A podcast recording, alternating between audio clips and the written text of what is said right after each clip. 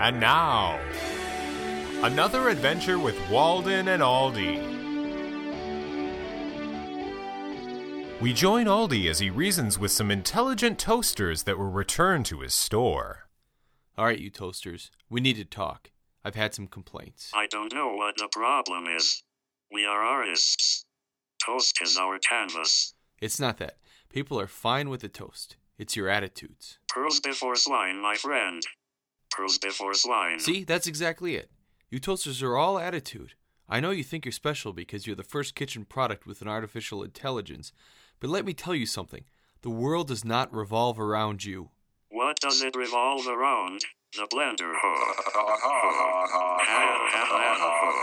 Well, if you're so important, why were you all returned? The blender got jealous. Poor blender. No one gave it the power to be not stupid.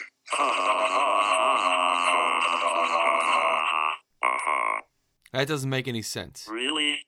Maybe you should hang out with the blender. I think you two would get along. All right, that's enough. I bet you he puts his toast in at such a low setting. He has to toast it twice, but it's high enough that it burns the second time. Ah, what do you know? I know how to make toast as golden as the setting sun. The only burning I do is when someone says something stupid.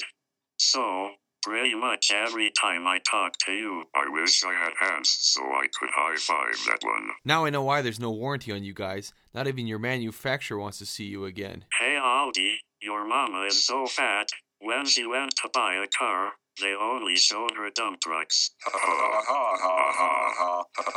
That's it. Uh, I know how to shut you guys up. How about some Texas toast? What? No. It's cut too outrageously thick. You'll choke.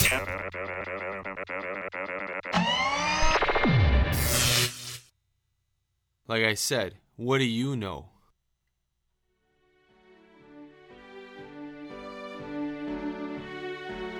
Thanks for listening. This has been another adventure with Walden and Aldi.